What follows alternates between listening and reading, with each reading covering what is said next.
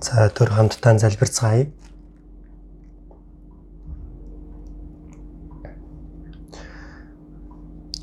Энэргүй бидний бурхан аавта мэдээж шийтгэл авахаас өөр аргагүйсэн бид нарыг өрөвдөж эзэн Есүсийн үнэт цусаар бидний гэм нүглийг мөнхөд төлж дахин шүүлт хараал шийдэглийг авахгүй байхаар өдөрдөж өгсөн агуу хайр нэгүсэл тань талархаж байна. Энэ цаг мөчөөд эзэн ариун сүнстэй хамт байж бид эзэн дотор хэрхэн үйлдэх ёстой вэ гэдгийг мэдүүлж өгнө. Бурхны үгээр бидний сүнсийг мань гэрэлтүүлж биднийг үгэн дээрээ босгон байгуулан эзэн дотор зохистой үйлдэж чадхад мэрэгэн ухаан хүч чадлыг эзэн та болгож өгнө. Эзний өмнө зогсох тэр өдөр магтаал, алдар, хүндэтгэлийг хүртэж чадхаар бидний амьдралыг өдөрдөж өгнө. Яг явагдаж байгаа намрын Библийн семинарт олон хүмүүс үгийг сонсож байгаа билээ. Эзэн та хамтаж ажиллаа явуулно. Нэг сүнс алдагдахгүй байж бүхий сүнснүүд аврагдаж чадхаар ажиллаа явуулж тусалж өгнө. Өнөөдрийн эхлэхээс дуусах бүх зам очид ариун сүнс та хамт байж тусалж өгнө хэмээн найдан аврагч эзэн Иесусийн нэрээр залбирлаа. Амен.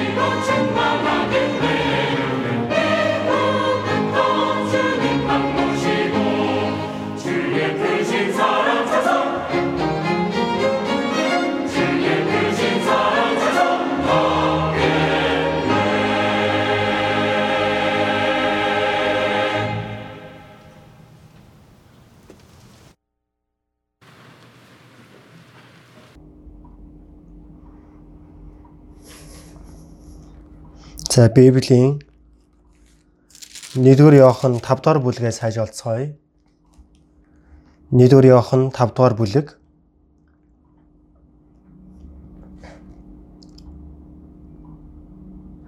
тавын 4 5 дугаар ишлэлийг би уншия. 1384 дугаар хуудас байна. 4 5-ын 4 Бурхнаар төрсөн бүхэн ертөнцийг ялдаг. ертөнцийг ялсан ялалт нь бидний итгэл болоо.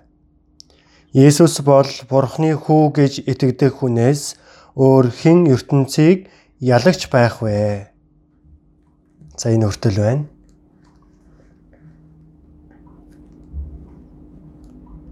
Яг одоо намрын библийн семинар явагдаж байна.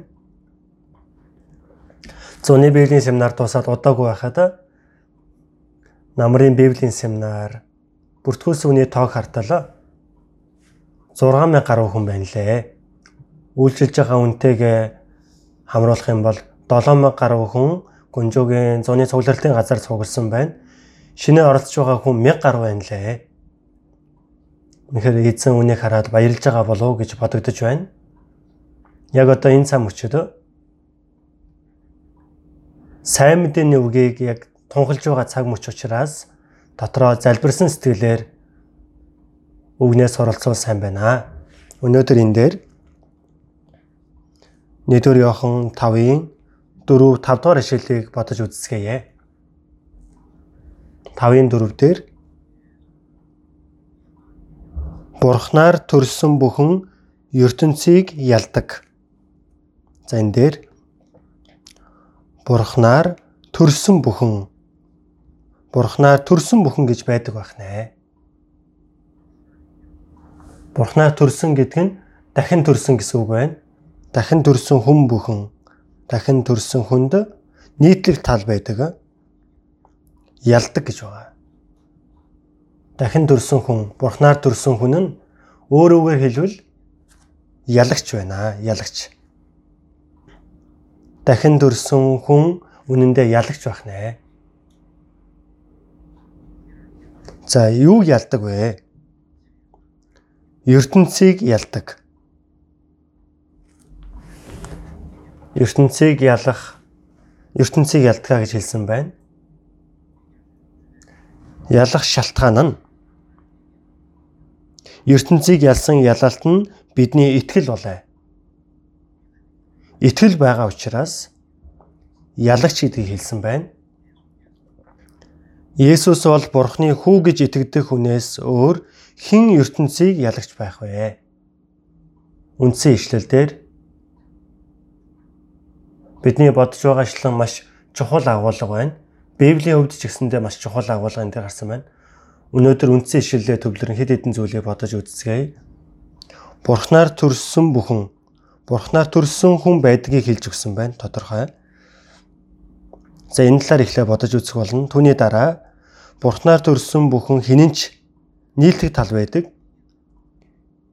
Ялдаг хэмээх нийтлэг тал байдаг байна. Дахин төрсөн хүн, Бурхнаар төрсөн хүн ялдаг нэгэн. Юуны тал дээр ялах вэ? ертөнцийг ялдаг. Энийг жаахан бодож үзье. Хэр сэтгэгч хүний ялах объект нь ертөнцийг ялдаг, гмийг ялдаг, муу сүнсийг ялдаг, сорилт бэрхшээлийг ялдгаа гэсэн байна.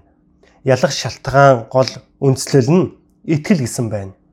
ертөнцийг ялдаг ялалт нь бидний итгэл болоо. Ялна гэдэг утга учир нь ялдаг гэсэн утга нь одоо бүрэн сөхөрөхгүй гэсэн үг бол биш байх нэ ялна гэдэг нэг ч удаа бүдэрч унахгүй гэсэн утгатай биш ээ. Янз бүрийн хэцүү зүйл байлаач бүх зүйлийг даван туулж чадах ам хүч ирчихсэн байгаа гэдгийг илэрхийлж байгаа. Тиймээс Библиэлд ялагч хүнд өгөөгдөх онцгой ерөөлийн талаар гарсан байдаг. Бид үнэхээр дахин төрсөн үү? Тэр нь баттай юу үгүй юу гэдгийг бодож үзвэл мэдэж авбал сайн байна. Тэгвэл бид нар яаж итгэлийн амьдрал авч явах нь зохистой итгэлийн амьдрал болохыг хэлж өгөх болно. Дөрөв дээр Бурхнаар төрсөн бүхэн Бурхнаар төрсөн хүн байдаг байна. Библийн Йохан 1-р бүлгээс олж харцгаая. Йохан 1-ийн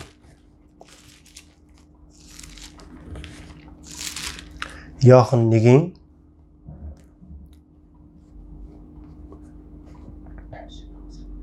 13 дугаар ишлэл.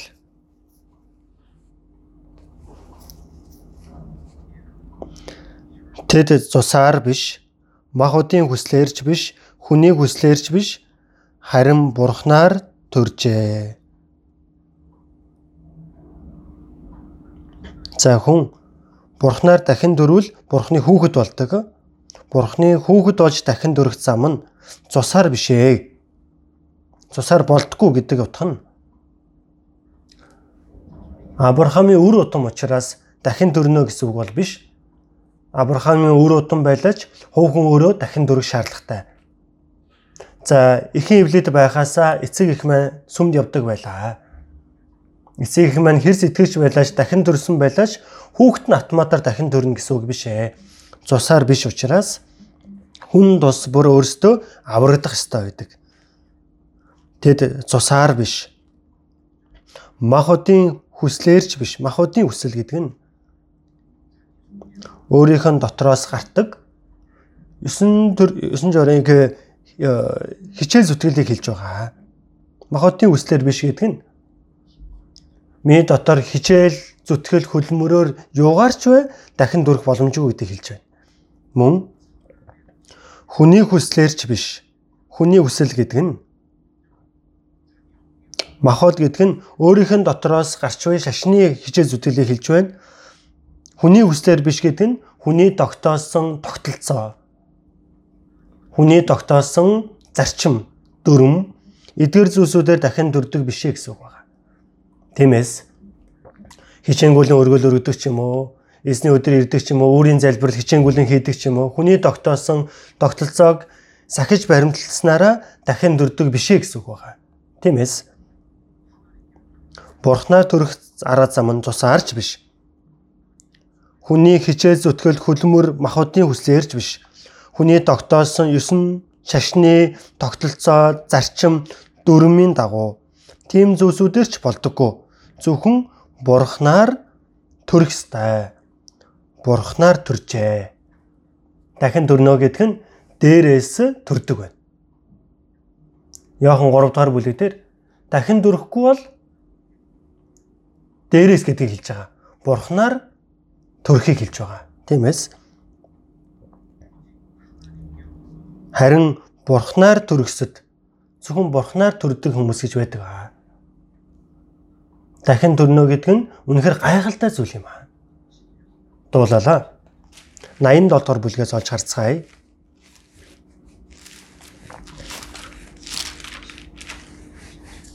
Дуулал 87 дугаар бүлэг байна.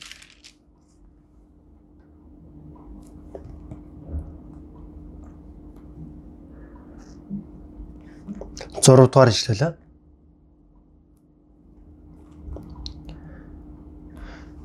Эзэн хүмүүсийг бүртгэх үедээ тоолж энэ нэгэн тэнд төрсөн гинэ. Энэ агуулга нь юу вэ гэвэл Есүс Сион Израилийн газар нутгад ирээд үхээд дахин амьснараа авралыг гүйцэнэ гэсэн Есүсийн гүйцэлдүүлсэн сайн мэдээний агуулга Ерөслим, Юудэ, Самар дэлхийн хязгаар бүртэл тунхаглагдах үед Есүсийн сайн мэдээгээр дахин дөрсөн хүмүүс тэндээс зүрхийг хэлж байна. Сионос гэдэг нь Бурхнаар төрсөн гэсэн үг байна.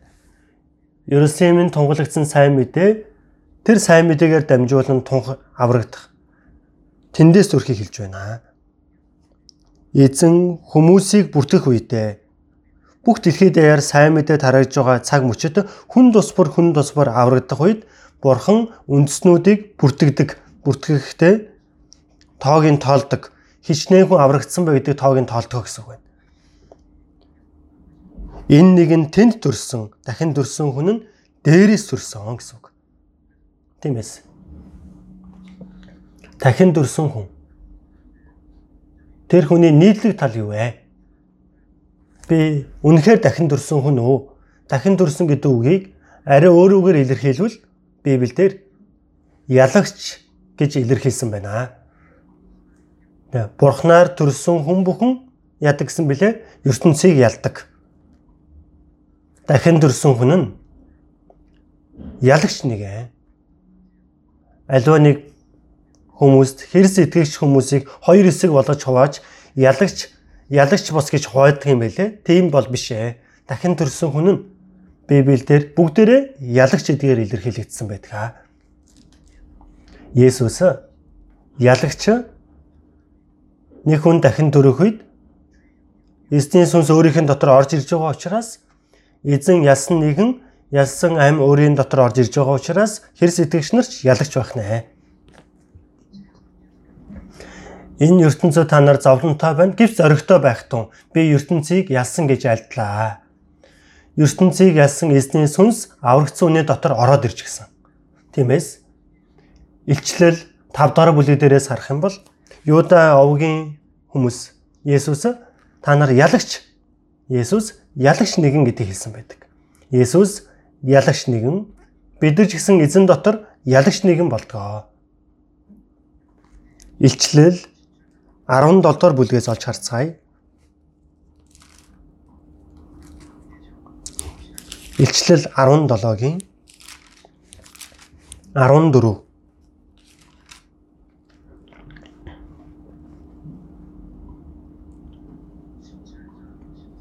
17-гийн 14 Тэд хурганы эсрэг дайн хийх бөгөөд хурга тэднийг ялах болно. Учир нь тэр бол эздийн эзэн хаадын хаан билээ. Түүнтэй хамт байгчид нь дуудагдсан, сонгогдсон итгэмжит хүмүүс юм гэв.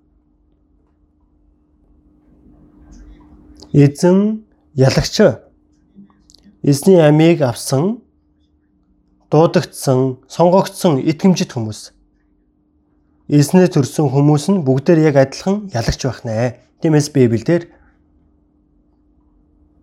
аврагдаагүй хүмүүс ба аврагдсан хүнийг ялгаж салгаж аврагдсан хүнийг ялагч гэж илэрхийлж байгаа юм аа. Илчлэл 21 дугаар бүлгээс харъя. 21-ийн 6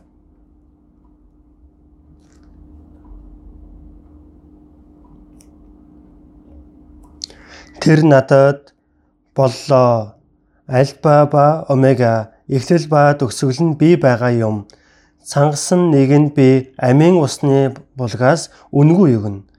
Ялагч нь үүнийг өвлөх бөгөөд би түүнийг бурхан болж тэр миний хүү болно.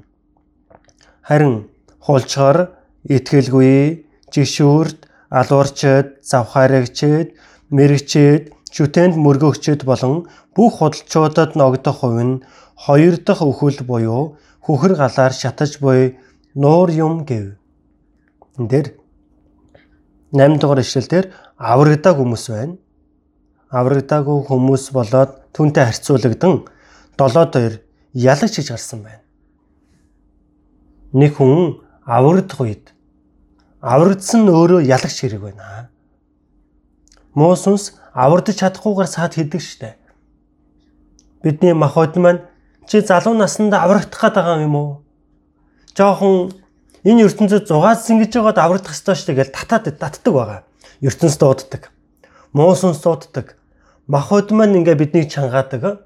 Тэр зүйлээс илүү сүнсний аврал илүү чухал учраас эзний амийн усны булгаар ууж байгаа хүн нь ертөнц муу сүнс сүнсийг ялчж байгаа хэрэг юм аа. Яагаад олон хүмүүс аврагдаж чаддгүй вэ? Муу сүнс нь баригдсан байдаг. Махбоддоо баригдсан байдаг. Мөн гим нүгэл баригдсан байдаг учраас аврагдаж чаддгүй байгаа. Тийм биз дээ? Зарим хүн нь архиныхаа шилийг бариад л тавьдаггүй. Тийм болохоор сайн мэдэнд итгэж чаддаггүй байгаа. ертөнцийг харилсан сэтгэл дүүрэн байгаа болохоор сайн мэдээ орох аргагүй байдаг байна муу сүнстэй нийлж амьдарч байгаа болохоор тэр аврал гүйцэлдэг байна. Тиймээс энэ дээр амийн усны булгаар цангагчд үнгүй өгнө. Үнгүй юм аа. Эзний амийн усны булгийг уух ёстой. Махбод ертөнц муу сүнс саад хийгээд байгаа. Түүнийг уусан гэдэг нь тэрийг ялсан гэдгийг нотолгоо. Тиймээс Ялагч нь үүнийг өвлөх бөгөөд би түүний бурхан болж тэр миний хүү болно. Амийн усны булгаас уух үед тэр хүн бурхны хүү болж тэгээд мөн камиг олсон хүн болтгоо. Тэгээд тийм энэ дээр 8 дахь ишлэл дээр аврагдаг хүмүүсийг ярьж байна. Тиймээс ялагч гэж хэлэх юм бол арай өөрөөр хэлбэл аврагдсан хүн баттай дахин төрсөн амьтаа болсон хүнийг Библиэлд ялагч гэж хэлж байна. Тиймээс энэ дэлхийд хоёр төрлийн хүн байдаг байна. Ялагч ба ялч чадаагүй хүн. Дахин төрсөн хүн, дахин төрөөгүй хүн. Ялагч ба ялагч ялагдагч ингэж ялгаж болно. Дахин төрсөн гэдэг энэ үг нь ялагч тэрнтэй яг адилхан байх нэ. Тэгэхээр энэ үртэл ойлгож байгаа биз дээ. Бурхнаар төрсөн нь ертөнцийг ялдаг. Ингэж илэрхийлсэн байх нэ. Тэгээ нэгдүгээр явах номроо иргэн очиж харцгаая. Нэгдүгээр явах 5-ын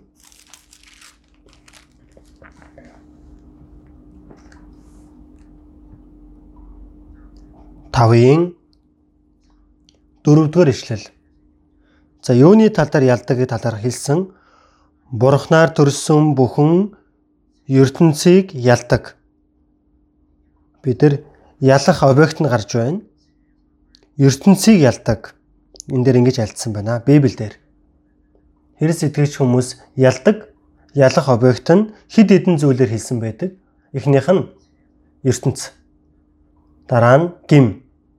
Муу сүнс, диавол зовлон, бэршээл, сорилт эдгээрийг ялдаг гэж илэрхийлсэн байна. Хамгийн эхлээд Бурхнаар төрсөн бүхэн ертөнцийг ялдаг. Авардаж чадаагүй хүн нь сатаны иргэшэл дунд байдаг. Огтхонч ертөнцийг алж чаддаггүй. Түүний ард 1-р Иохан 5-ын 19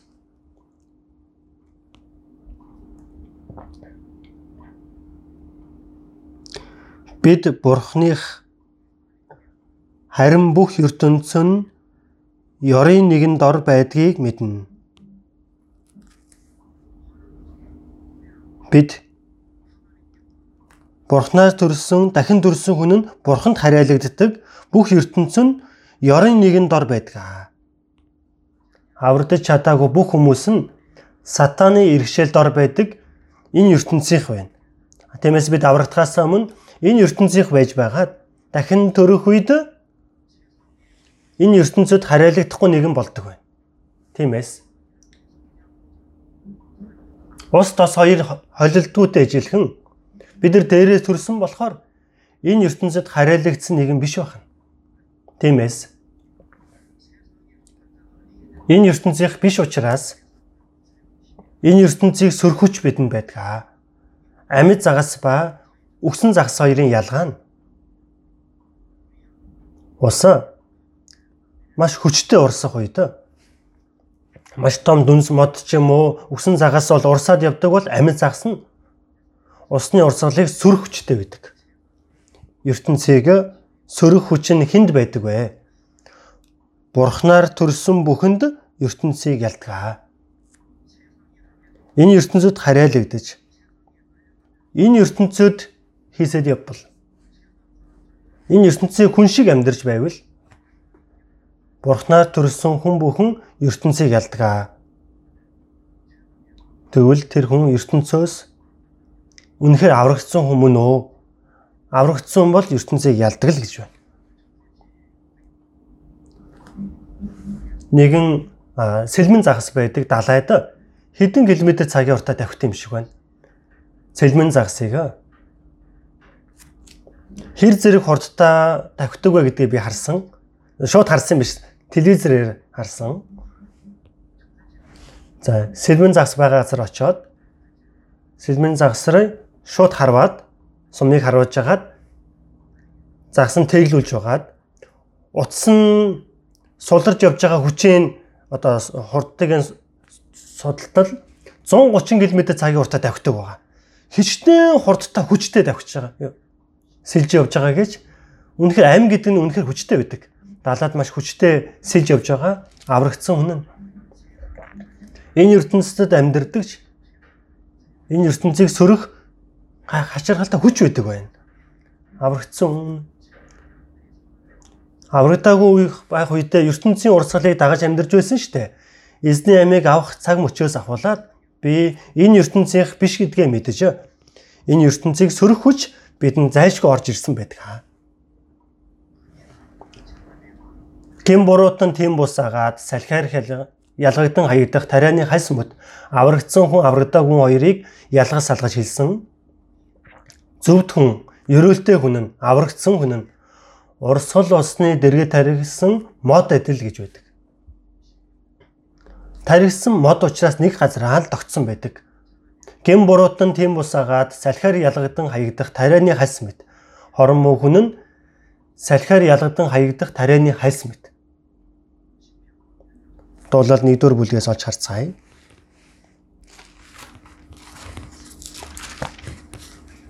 Гурав дөрөвдүгээр ишлэлийг хамт уншийе. Дуулал 1-ийн 3 4 617 дугаар хуудас байна. Урсгал усны дэргэд тарьсан мод адил ургацын загт жимсэн ургуулд навчсан үл хатан Аливаа үйлэн түүнд амжилтыг авчирна. Гин буруутан нь тийм бус агаад салхиар ялгагдан хаягдах тарианы хальс мэд.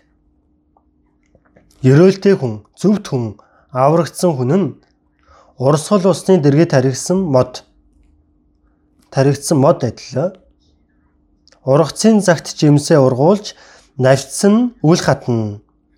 Аливаа үл нь үргэлж ногооноороо байна гэдгийг хэлж байгаа аливаа уйлын түнд амжилтыг авчирна. Урсгал усны дэргэд таригдсан мод нь салхи салхилж байсан ч тэр газараа л байж үүдэг. Харин гим буруут нь тийм бусаагаад салхиар ялгадан хаягдах тарианы хальс мэт. Тарианы хальс нь үндсэн чанарын хувьд үнцэнгүй зүйл. Ямар ч хэрэгцээгүй. Тиймээс дотроо хов хоосон байдаг. Бодит үр байдаггүй. Авардаж чадаагүй хүний хувьд дотор нь ам байдаггүй бодит зүйл байхгүй. Амархан салхийг даган хөдөлдөг. Эцтэй гал руу орно гэдэг нь тарианы хальсны хувь тавилан. Тиймээс аврагдсан хүн аврагдаагүй хоёрын ялгаа нь гардаг байна. Хизээ салхи салгилах үед. За янз бүрийн салхи модны салхи салхилдаг байна. Тэрний дараа гүн ухаан үзэл бодлын салхи салхилагддаг шүү дээ.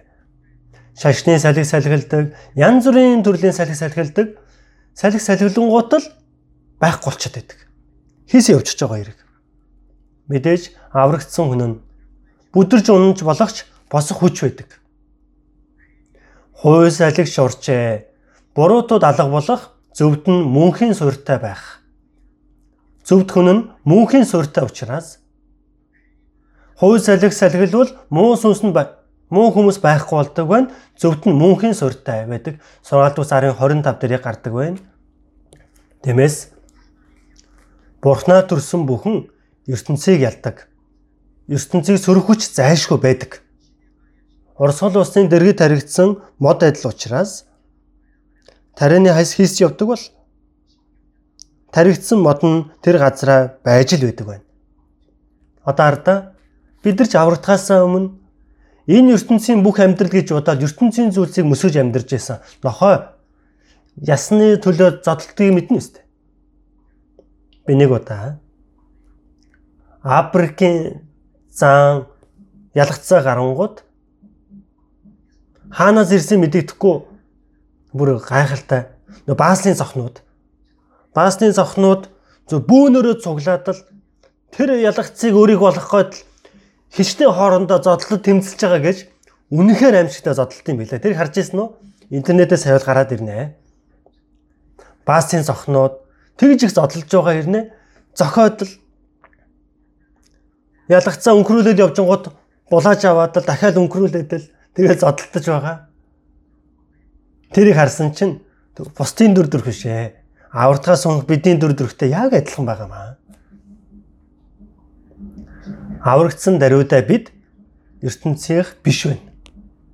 Тийм учраас энэ ертөнцийнх биш болчихсон болохоор аврагдаагүй хүн аврагдсан хүнийг үзэн яддаг. өөрсөнтэй нь адилхан биш болчихсон учраас үзэн яддаг. Үндсэн чанарын хувьд үзэн яддаг байна. Библийн Иохан 15 дугаар бүлэг. Иохан 15-ын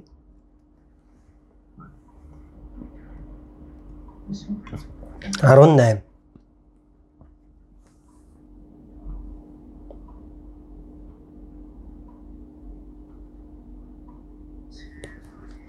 Хэрв ертөнц та нарыг үзэн ядвал та нараас өмнө намайг үзэн ядсныг нь мэдэгтэн.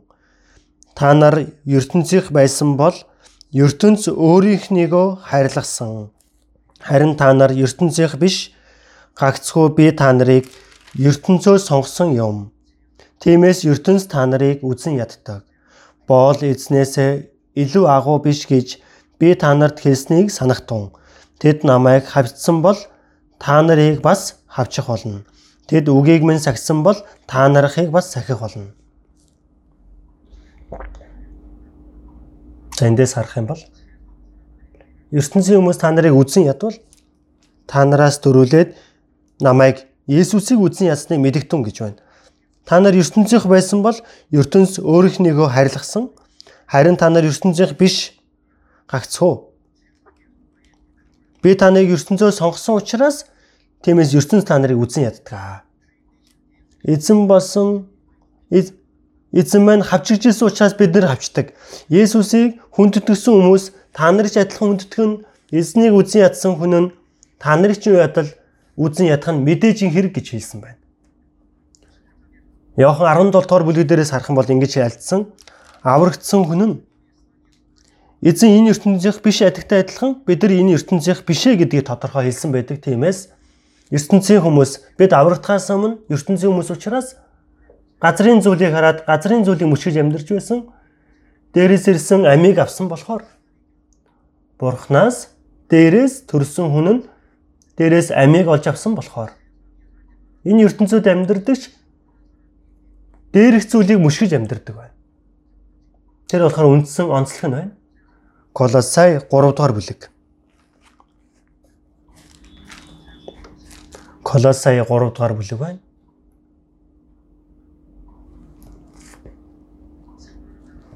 Гурвын 1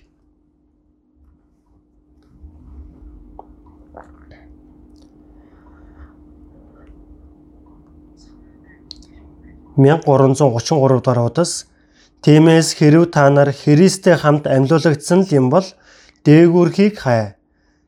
Тэнд Бурхны баруун талд Христ заларч байгаа.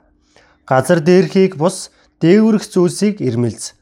Учир нь та нар өгсөн бөгөөд та нарын ам Христтэй хамт Бурханд нууцлагдсан.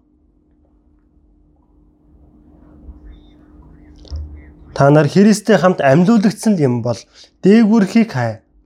Дээрээс төрсөн баттал юм бол дээгүрхийг хай. Дээгүрхийг хайж газрын зүйлсийг бүү ирэлхийл.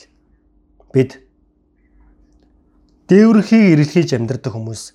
Тиймээс Матай 14 дэх бүлэг дээр Иесус усан дээгүр алхдаг байна. Ус гэдэг нь энэ ертөнцийг илэрхийлж байгаа сүүдэр Есүс энэ дэлхий дээр ирсэн ч энэ дэлхийн ертөнцид харьяалагдаагүй энэ дэлхийн ертөнц харьяалагдаагүй гэдгийг үзүүлэхэд бол усан дээгүр алхаснараа үзүүлсэн байна. Петрич хараад хэлсэн байна. Эзэн минь ээ тань дээр очихыг надад тушаагач гэж хайлттал Петр ч гэсэн Есүсийг харж явах үедээ усан дээр алхаж чадсан. Яагаад түүнийг үзүүлсэн бэ? Эзний амийг авсан хүн нь энэ ертөнд харьяалагддаг хүн бишээ гэдгийг хэлж байгаа. Усан дээгүүр алхасантай ижилхэн ертөнцийг уландаа гიშгэж чадна гэдгийг бидэнд үзүүлж байгаа хэрэг байна. Тиймээс Бурхнаар төрсөн бүхэн нь ертөнцийг ялдаг. Тиймээс 1-р Иохан 2 дугаар бүлэг дээр хорвоо хийгээд хорвоогийн юмсад бүүд орл. Энэ ертөнцийн зүйлс махбодын үсэлд ачаад нүдний үсэлд ачаад амьдралын бардан батлан эцгээс бас харин энэ хороо ертөнцөөс ирдэг. Энэ ертөнц хийгээд энэ ертөнцийн юмсад бүүд орл. Бид эзний эрэгтэрүүдийг хүртэл энэ дэлхий дээр ертөнцийн амьдрах ёстой. Гэтэ хорвоо гээд энэ дэлхийн ертөнцийн зүйлийг бүх хайрл. Энэ ертөнцийн бүх зүйлс нь махуудын хүсэлд ачаал, нүдний хүсэлд ачаал амьдралын бардамлыг хилдэг. Эдгээр нь бүгд эцгээс бус харин энэ хорвоогоос ирдэг.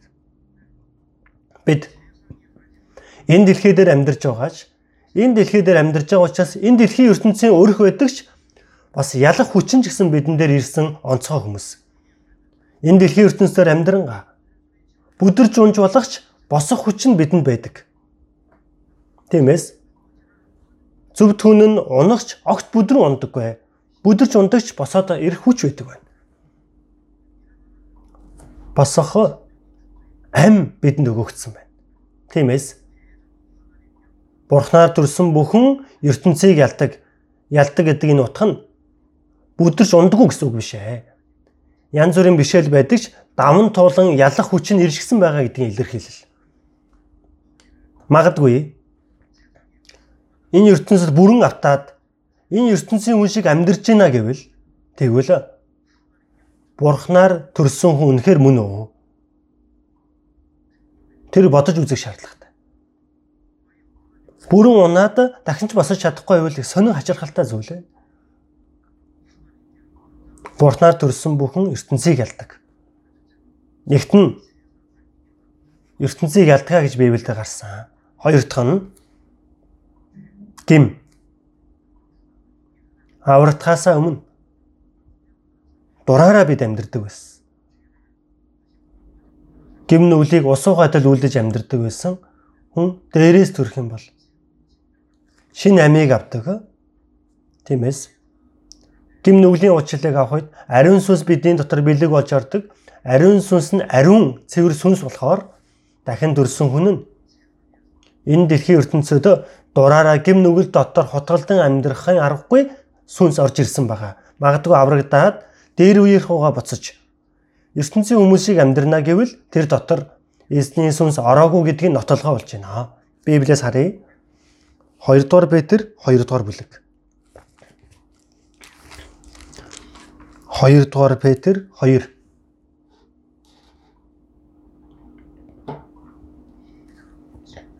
2-ын 19 дэх ишлэл байна.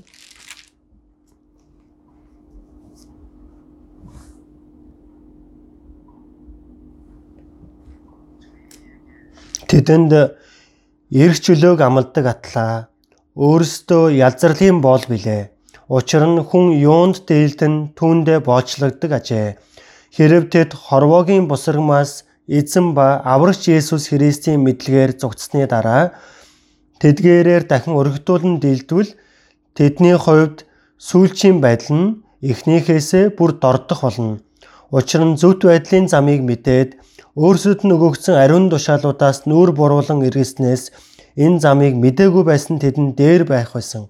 Тэдний хувьд нохоо буйлцсоо долоодог, угаасан гахаа шаварт буцаж хөлбөрдөг химээх үнэн сургаалт үгээр болсон аж.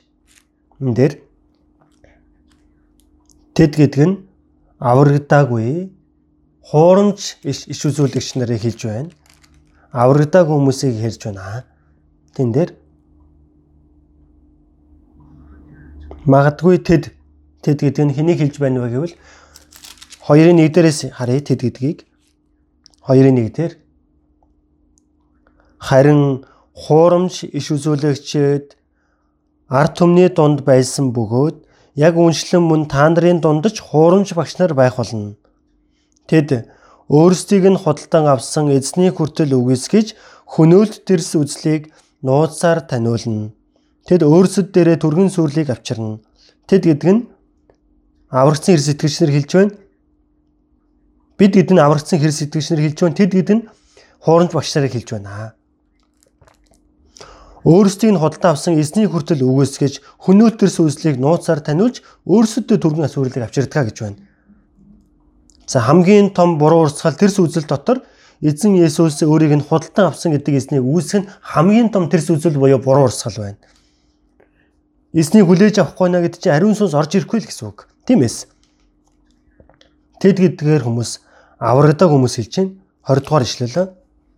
Хэрв тэд хорвоогийн бусаргмаас эзэн ба аврагч Есүс Христийн мэдлэгээр цугцсны дараа мэдлэгээр гэдэг нь аврагдсан байдлыг хэлж байгаа юм биш. мэдэж авсан гэдэг нь Иесусыг өөрсдийнхөө үлгэр дурайл болгож бас үлгэр дурайл болох хэвээр хүн чинээний хүлээж авсан үед эзний үгийн дагуу тиймээс дагаж амьдрах гэж оролцсныг хэлж байна. Энэ ертөнцөөс зугтаж зөв амьдрах гэж хичээсэн байна.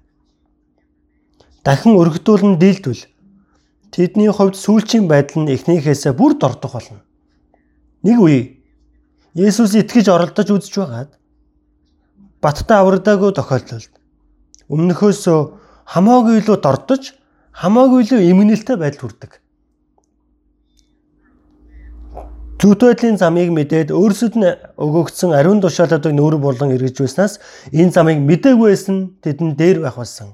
Тэдний хувьд нохоо болцоо долоодог, угаасан гахаа шаварж бос шүлбэрдэг хэмээх үнэн сургаалт үгээр болсон аж. Аврагдана гэдэг нь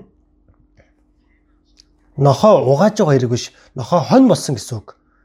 Нохоо гахаа хон болохыг дахин дөрөхөөр илэрхийлж байна. Харин гахайг гадна талын угаагаа тавилаа. Тодорхой нь ам ороогүй тохиолдолд тусгаарлаа тавьчингууд дэвшид дэвж байгаад болохоо байхаараа яадаг байх нь. Дахиад бүр илүү хөлбөрч явдаг байх нэ. Дахин дөрнөө гэдэг нь нохоо гахаг угааж байгаа хэрэг биш ээ. Цоо шин амийг авахыг илэрхийлж байна. Эдгээр хүмүүс тэгвэл яагаад ийм байдалтай ирс болсон бэ? Эзэн орж ирэг байна. Энэ үгийг ойлгохын тулд энэ ишлэлээ авч гараад тогтоож байгаад Матай 12-аас түр харъя. Матай 12 дугаар бүлэг байна. Яг адилхан үг энэ дээр гарсан байгаа. Матай 12 дугаар бүлэг. 43 дугаар ишлэл.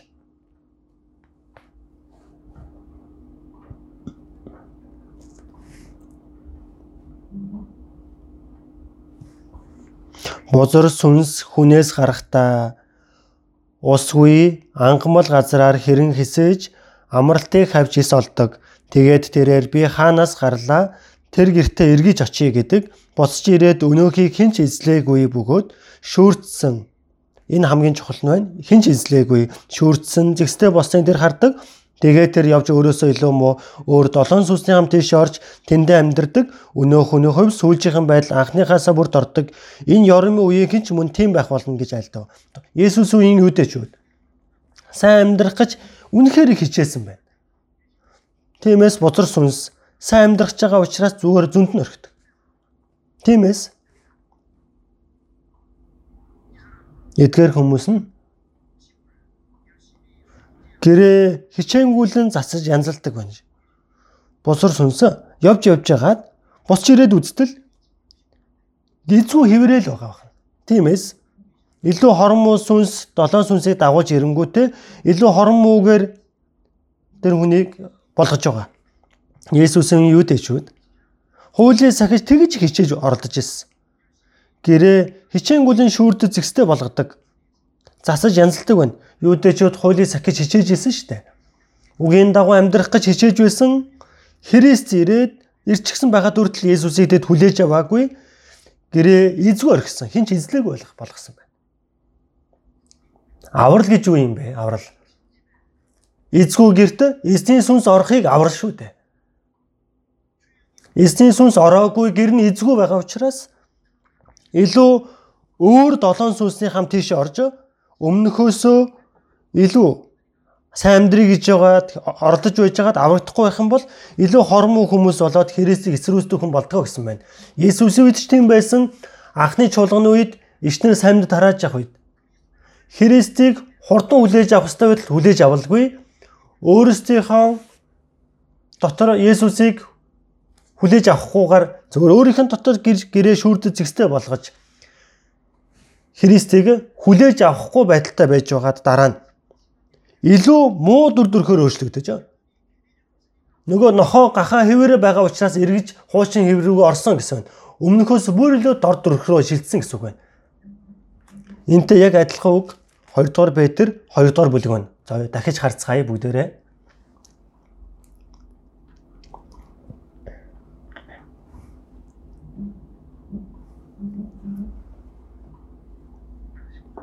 Тиймээс 19 дугаар ишлэл дээрээс харвал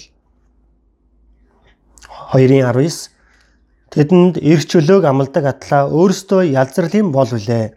Учир нь хүн юунд дээлэн түүндээ боолчлогддог ажээ. Тиймээс энэ дээр эснийг хүлээж авахгүй байвал эсний үгийг дагаж амьдрах гэж оролдож байгаад эцэстээ дэвчид дэвчиж байгаад болохоо байхаараа дахиад өмнөхөө үерөөгөө эргэж шилждэг эхнийгээс бүр дорд байдал руу шилждэг байна. Тэр юу вэ? Эсний сүнс ороогүй гэдгийг л нотлохоо байх. Тиймээс энэ дээр 22 дээр тэдний хувьд нохоо бөөлсөд олоодог угаасан гахаа. За нохоо учраас бөөлсөд эргээд олоож байгаа. Гахаа угаагаад гахаа лэмчин шаварт буцаж хөлбөрдөг. Тиймээс амаараа аврагдсан гэж ярьдагч дээр үеийнхтэйгээ яг адилхан хэвээр амьдраад л гэдэг. аврагдана гэдэг нь дахин төрсөн хүн үртэл Библиэлд гим нүгэл хийх боломжтой хэлсэн байна. Гэхдээ гим нүгэл дотроо хутгалдаад л амьдраад байх юм бол дахин төрсөн амиас ялгарч байгаа хэрэг. За Библийн 1-р Иохан номноос харъя. 1-р Иохан 2-ын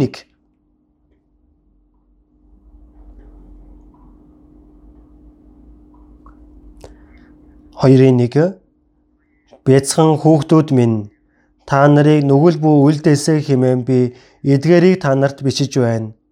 Хэн нэг нь нүгэл үлдвээс эцгийн өмнө бид өмгөөлөгчтэй агаад тэр бол зөвд Есүс Христ мөн. Энд дээр хэр сэтгэгч хүн гим нүгэл хийхгүй байх гэж хичээх ёстой. Магадгүй гим нүгэл үлдвээс. Магадгүй гим нүгэл хийх боломжтой гэдгийг хэлж байна. Гим нүгэл үлдвэл Есүс өмгөөлөгчөөр байгаа учраас тэр хүн сүрэхгүй гэсэн үг байна. Гэв нүүл хийх магадлалтай гэсэн үг байна. Харин дахиад нэг хуудас эргүүлж харъя. 3-ын 9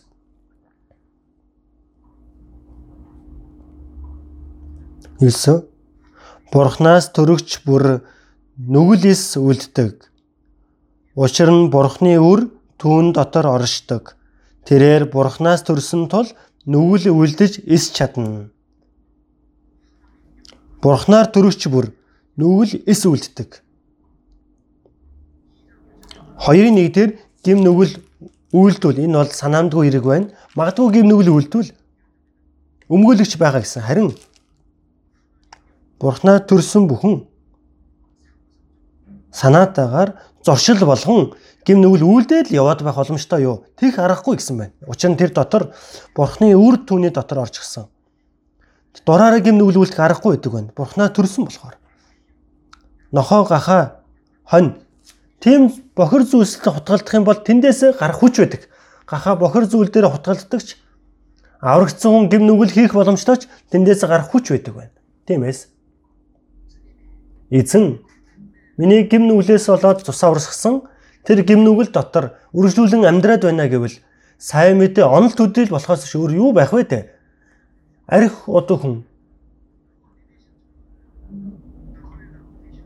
За за тариж юм миний төлөө өгсөн гэдэг нь баттай байх юм бол архинаас минь болоод нэгэн хүн өгсөн гэж өгсөн үнэн байх юм бол дахиж тэр арх руу уух уу та. Өргөтүүлээд уух боломжтой ч хүмүүс чанарт нь тэр зүйл тэглэх байгаа тэр зүйлээс тусгаарлагддаг гэсэн хүч өөрөөс нь төрнө.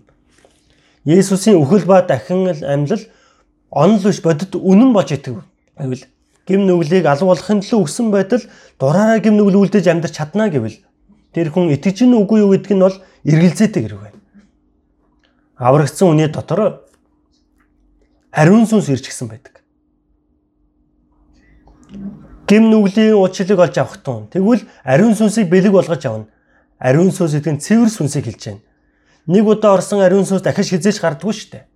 Тийм болохоор дахин дүрсэн хүн нь бүдэрж ундагч босох хүч түнд байдаг. Тиймээс Библиэлд хэлэхдээ Ром 5 дахь бүлгээс харъя. Ром 6 дахь бүлгээс харъя. Ром 6 дахь бүлэг байна. 14 дугаар ишлэл.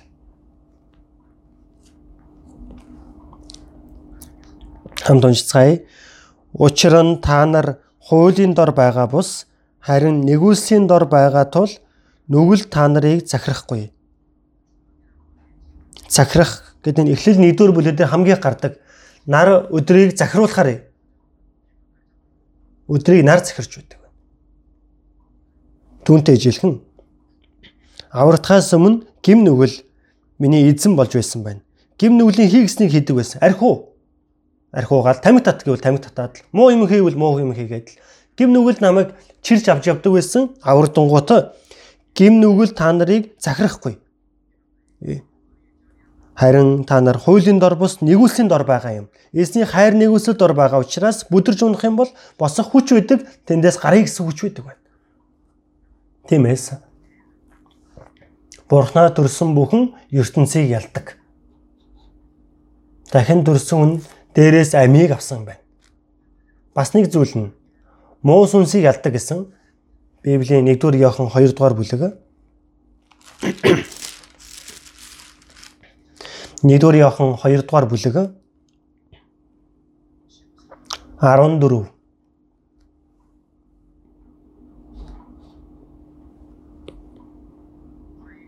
Нялхсаа та нар эцгийг мэддэг тул би та нарт бичлээ. Эцгүүдээ эхнээсээ байгаа түүнийг та нар мэдсэн тул би та нарт бичсэн. Залуусаа та нар хүчтэй Бурхны үг та нарын дотор байдаг бөгөөд ёрын нэгнийг дээсэн тул би та нарт бичлээ. За ёрын нэгэн гэдэг нь муу сүнсийг хэлж байна. Аврагдах үед Бурхны хүүхдээр төрж баг багаар итгэлийн амьдралаар амьдрангаа итгэлээрээ залуу болонгууд хүчтэй болдог байна. Залуусаа итгэлээрээ залуу хүмүүс нь Бурхны үг түүний дотор байж ёрын нэгнийг дийлсэн ялдгаа гэж байна. Тиймээс аврагдаж чадаагүй үнэн нь сатаны иршээл донд байдаг байна. Аврагдсан үнэн нь бурханд харьяалагддаг байна. Тиймээс муу сүнсийг ялах хүч нь Христэд итгэгчнэр юм а. Христиан нар байна. Библиэлд муу сүнсийн талаар янз бүрээр илэрхийлж хэлсэн байдаг. Муу сүнсингүүд санаанд ордог зүйл юу вэ? Эртний могой сатан. Могооны хил нь хоёр салаа байдаг. Сүүлийн үед Ямар их худлаа ярьдаг болсон бэ хүмүүс. Муу сүнс илүү хүчтэй ажиллаа явуулж байгаа гэдгийг нотлохоо нь хуурамцвал ихсэж байна ертөнц гэдэг нь муу сүнс хүчрхийг ажиллаа явуулж байгаа гэдгийг нотлохоо. Муу сүнс худалж худлын эцэг гэж байгаа. Тийм ээ. Мэлхээдээ ижилхэн муу сүнс гэж байгаа шүү дээ. Мэлхээ чинь чимээ шуугантай. Энэ ертөнц чимээ шуугантай байна, эм самраг байна гэдэг нь муу сүнс энэ газар ажиллаа явуулж байгаа гэдгийг нотлохоо. Залуу одоо захирдаг хүмүүсийн зүрстгэл хормоо хатуу болж байна гэдэг нь муу сүнс хүчтэй ажиллаа явуулж байгааг нотлохоо байна.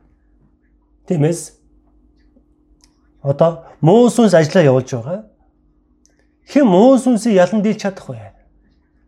Луг 11 дэх бүлэг дээр сатаны хүчтэй нэгэн гэдэг байна муу сүнснээс илүү хүчрхэг нэг нь Есүсээс өөр байхгүй. Тиймээс Есүс дотор байдаг христиан хүмүүс муу сүнсийг ялдаг байх нэ. Самсон төрхөөсөө назир байсан назир хүн нь Самсон арсандаа тулалдаад ялсан байна. Эрүүл ухаантай сонор сэмжтэй бай. Та нарын өсөлдөж болох яваал нь хин нэгний залхихаар хайж буй архих арслан мэт гэтэн явдаг. Аврагдаж чадаагүй үнэн муусанс хүчтэй ажиллаа явуулдаг. Аврагцсан үнийг хүртэл унгаах гэдэг байна. Эрүүл ухаантай сонор сэрэмжтэй бай. Та нарын өсөж болохт явбал хин нэгний залхихаар хайж бай. Архирах арсан мэт гэтэн явдаг. Самсон арсантаа тултаад ялсан. Бидэнд маш сайхан соромжийг өгч байна. Хин муусанстай явбалыг дийлэх вэ? Аврагдсан хүн л диаволтой тулалдаж ялна. авардаж чадаагүй үнэн нь муу сүнсэд дийлэх аргагүй. Муу сүнсний хоол болно гэсэн үг байна. Дуулал 91 дүр бүлэг байна. Дуулал 91 дүр бүлэг.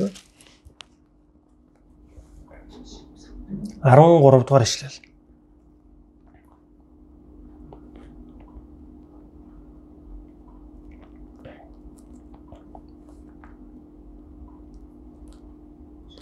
Арангурав чи арслан наж могоо гიშгэж залуу арслан могойг хөлөөрөө дэвслэн. Эн дээр арслан, наж могой, залуу арслан могой сатаны иршээлийг хэлж байна. Муу сүнсийг дийл хүн ялах хүн нь бурхнаар төрөгчд байна. Дахин дүрсэн хүмүүс муу сүнсийг ялдаг. Тиймээс Библиэлд хэлэхдээ муу сүнстэй тулж ялахын төлөө бурхны бүрэн хоёр дулгыг өмс гэж Эфес 6 дахь бүлэгдэр хэлдэг байна. Хорон муу сүнснүүд байдаг. Муу сүнстэй дийлэхийн тулд бурхны өвс зэвсгийг ав гэдэг байна. Бүрэн өөрийгөө зэвсгэлдэг гэсэн үг байна. Авралын дуулгыг авч үнэний бүсээр өөрийгөө бүсэж итгэлийн бамбаатаагаар ариун сүнсийн сэлэн бурхны үгийг өрт ав. Юу юунаас илүү бүхий зүйлийг эсэргүүцэж чадах итгэлийн бамбай. Хормоо муу сүнс тэр муу гал сумыг харвдаг учраас унтраж чадах итгэлийн бамбаатай. Итгэл байгаа хүн муу сүнсний гал сумыг дийлж чаддаг байна. Тиймээс муу сүнс хинлүүд ярьдаг байна. Эзний босгосон чуулган эзний цусaan аврагдсан хүмүүнийг сонгож унгаах гэдэг байгаа. Муу сүнсийг ялж чадах цорын ганц хүн нь Кристиан байна. Муу сүнс айдаг зүйл нь жинхэнэ чуулган ба дахин дүрсэн итгэгч нараас айдаг. Дахин дүрсэн Кристиан. Итгэлийн амьдралаараа зөв амьдрал муу сүнсийн иргэшэл бүрэн ундаг учраас хэр сэтгэгч нарыг зөв зохистой амьдрахаас айдаг байна. Хэр сэтгэгч нар Бурхны үгийг зурч чуулган дотроо байж үнэн дотор үлдвээс олон хүмүүс аврагдана гэдгийг мэдж байгаа учраас муу сүнс тэрнээс л их хайдаг байна. Тиймээс муу сүнснийг ялж чадах хүн Кристианаас өөр хүн байхгүй. Тиймээс Библиэлд Ром 8 дор бүлэг. Ром 8-ийн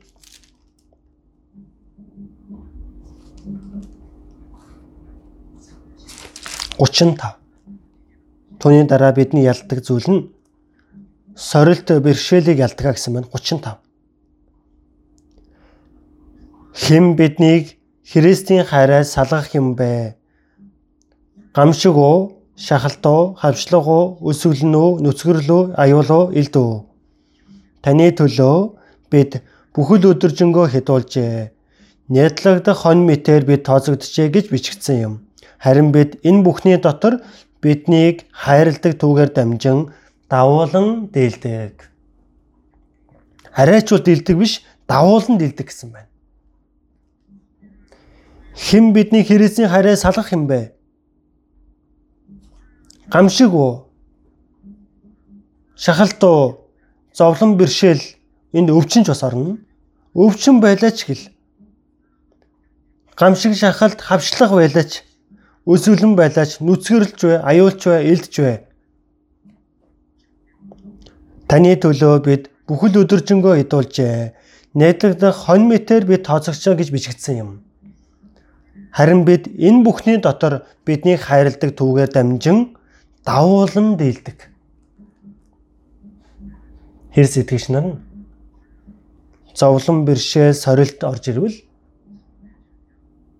8 мань дампуурсанч юу ч хөө болсон ч мохотын тал дээр үнэхэр дорд хэцүү байдал орж ирсэн чиг л хэр сэтгэгч нар нь тэрнээс босох хүч өгдөг байна. Яагаад? Биднийг хайрладаг нэгнээр дамжуулан. Зовлон орж ирэх үед амьтай хүн нь түүнийг дамд болдог байна.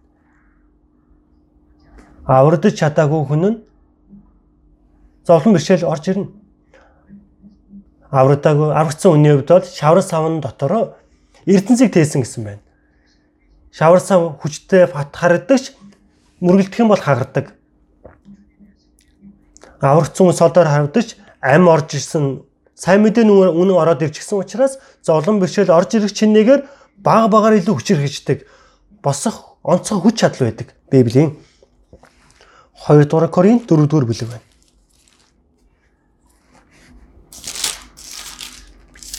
дөрвийн 7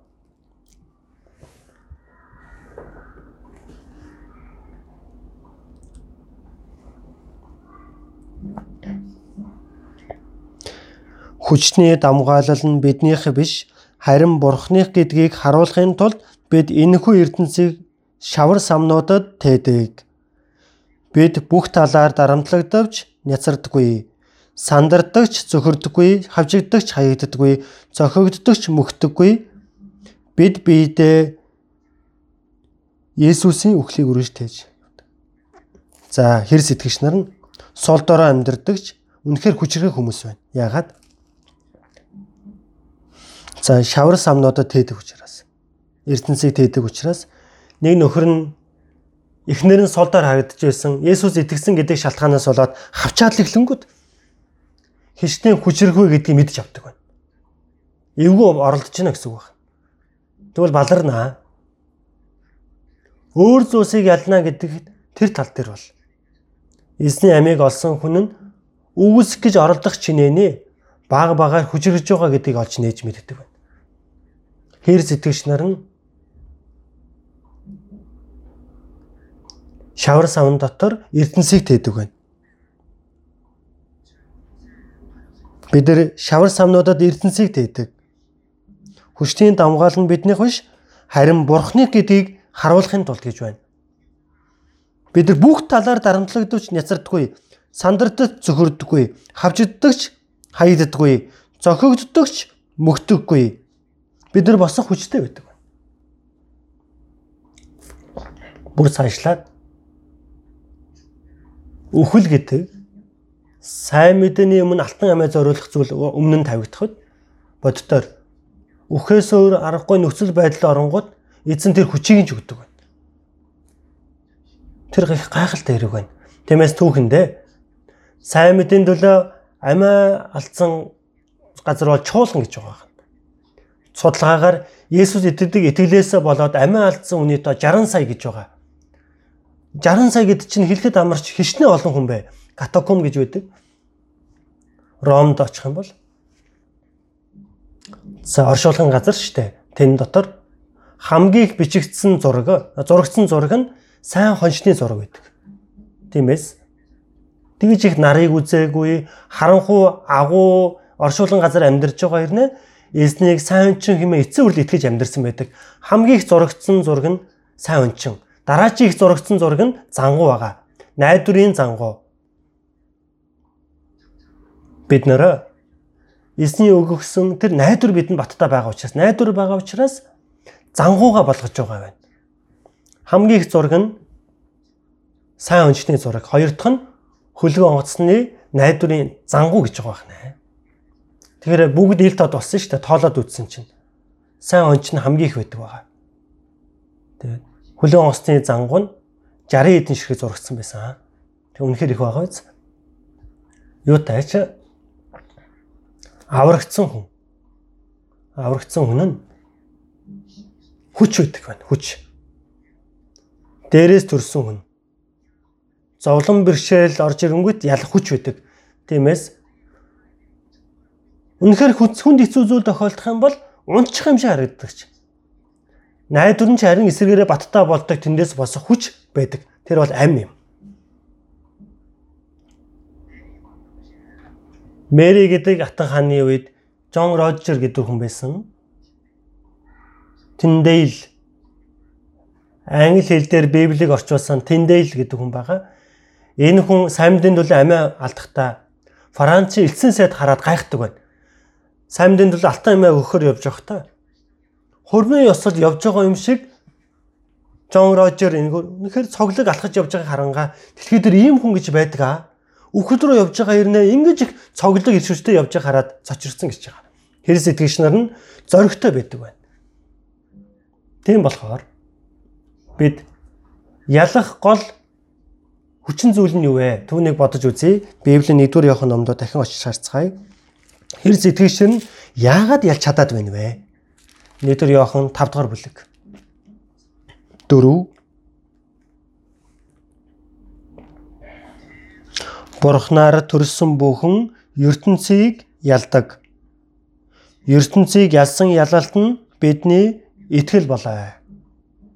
Есүс бол Бурхны хүү гэж итгэдэг хүнээс өөрхийн ертөнцийг ялагч байх вэ. Бурхнаас төрөх үед Бурхнаас төрөх үед дээрээс төрөх үед амийг авдаг байна. Тиймээс бид нар яагаад ялж чаддаг вэ? Эзний амийг хүлээж авсан учраас ялж чаддаг.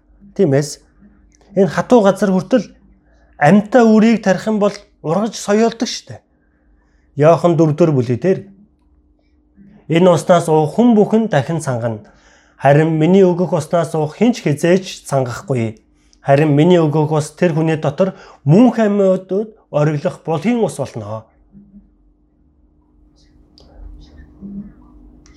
Тэр үрийг бол амин цемтээр халахалсан ч нүхлэл гараад ирдэг байна.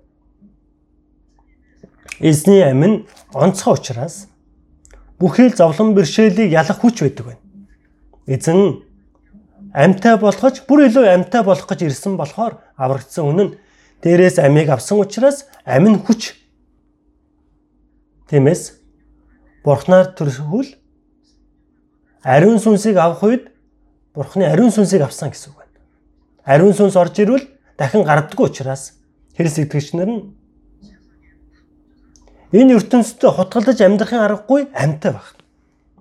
Ром 8 дор бүлэг дээр ариун эцэг тусалдаг. Ариун хүү Есүс тусалдаг. Ариун сүнс бидний сул дорой байдал тусалдаг гэж альдсан. Бид нар гурвын бурхны тусламжийг авдаг учраас гурвын бурхан хичээнгүйлэн бидний араас тусалж байдаг тусалж байгаа учраас бүдэрч нь бол босох онцгой хүч бидний дотор орж ирсэн байдаг. Дахин дөрөх үед шин амийг бид олж авцгаасан цоо шин бүтээл болцгаасан байна. Харагтун Христ дотор байвал тэрээр шин бүтээл мөн хуучин өнгөрч шин болсон байна. Шин бүтээл шин амийг олж авцгаасан учраас 2 дугаар Петр 1 дээр бурханлаг мөн чанар гэж хэлсэн байдаг. Байхгүй зан чанартай болсон би аврагдахаас өмнө үнэхээр тийм дотгошоогоо хүн байсан. Би ингээд сургаал зааж байгаа гэдэг нь миний үндсэн мөн чанараас бүрэн дэс ондоо зүйл байгаа. Би ганцаараа байхын үнэнд үндэ дуртай хүн байгаа. Миний хүсэл мөрөөдөл чимээгүй ганцаараа амьдрах хүсэл мөрөөдөлтэй байсан байна. Чимээгүй зүгээр уулын мохортныг байшин барайл нам гүм чимээгүй ганцаархан амьдарч байгаа явах нь миний хүсэл мөрөөдөл байсан. Гэтэл аврагдангууд өөр болчихж байгаа юм аа. Аврагдан гот байгааз байхгүй сэтгэл надад ороод ирсэн. Тиймээс надад байхгүй шин сэтгэл орж ирсэн. Шин зан чанар надад орж ирсэн. Тиймээс Бурхныг хайрлсан сэтгэл надад орж ирсэн. Библийг хайрлсан сэтгэл орж ирсэн. Чуулганыг хайрлсан сэтгэл орж ирсэн, сүнсийг хайрлсан сэтгэл надад орж ирсэн. Мөн өрөвдсөн сүнсэд үүнийг дамжуулж тараа гэсэн сэтгэл надад орж ирсэн. Энэ огт байхгүй сэтгэл надад орж ирсэн. Шин зан чанартай болсон гэсэн үг байна. Тиймээс аврагдахаас өмнө энэ ертөнцийн зүйл сайхан байсан ч аврагдангууд ингээ мөшгөн явдаг зүйл нь өөр болдог байна. Хуулийн шуунууд жижиггэнч үнэр байгаа тэр сайхан үнэр байгаа газар явдаг байна. Бүргэд томч шууд зогсолт руу очдөг штэ үүгээр ялгагддаг байна. Бүхээг дотор хэрэг дагтаа хоёр байсан гаргаад явангууд хэрэг учраас эргэж ирдэггүй байгаа. Дагтаа нь гадагшаа гарангууд зогсноон зөөр зүйл байхгүй учраас байх газар байхгүйсэн учраас бүхээг рүү эргээд ирдэг байна. Хулын шувуу ба бүргэд зан чанарын хувьд өөр байгаа. Тийм байгаа биз? Тагтаа болоод тагтаа болоод хэрэг. Зан чанарын хувьд бүрэн өөр. Аврагд бол огт байхгүй зан чанар сэтгэл бидний дотор орж ирдэг. Бид нар яагаад бүдэрч унчаад эргээ босдог хүч байдаг вэ? Ялах хүч бидний дотор ороод ирж гисэн учраас дуулал 24 дөр бүлэг. Дуулал 24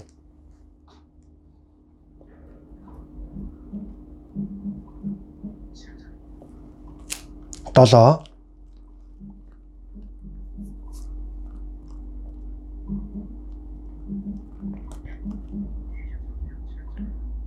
24-ийн 7 сүрж авлангийн хаан орж ирлээ. Голдон хаалгануудаа толгоогоо өргөж мөнхийн үүднүүдээ өргөдөх тун сүр жавхлангийн энэ хаан хэн бэ? Хүчтэй, чадaltaй эзэн, тулалдаан чадaltaй эзэн буюу. Сүр жавхлангийн хаан орж ирэхийн тулд голдон халаануудаа толгоогоо өргөж мөнхийн үүднүүдээ өргөдөх тун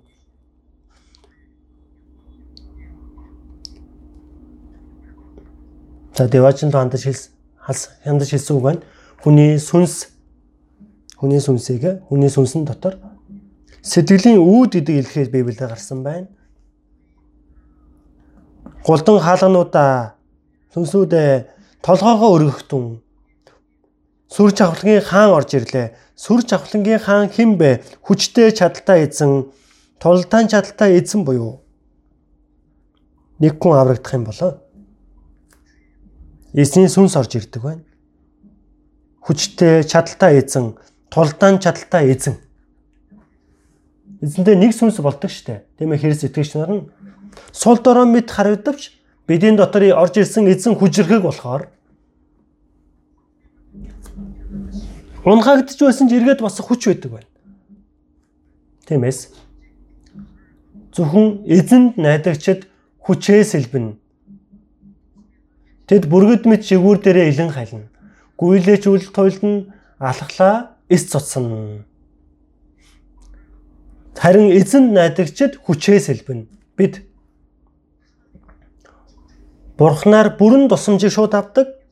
Мөн Бурхан надад тусамж тусамж болдог учраас бид нар ялах боломжтой байдаг. Бурхны хайрын улмаас бид нар давуулан дийлдэг. Бид аврагдах үед Бурхны ариун сүнсээр дамжуулан Бурхны хайр бидний дотор цутгагдсан. Бурхны хайр бидэнд цутгагдсан учраас тэр хайрын улмаас дийлдэг, ялдаг. Тийм учраас ийм зүйл байдаг. Нидерландд 78-тай Элина гэдэг эмээ эмээгийн насан туршийн нь тамхи аях байсан. Тэгтлээ хичээгээд хичээгээд тамхи аяж чадаагүй. Тийм болохоор 50 жилийн турш тамхи тамхи аях гэж оролцсон чадаагүй харин Джейсон гэдэг өвөө 79-тэй өвөө амьдралынхаа төсөв биеийг хайрлахаар болсон байна.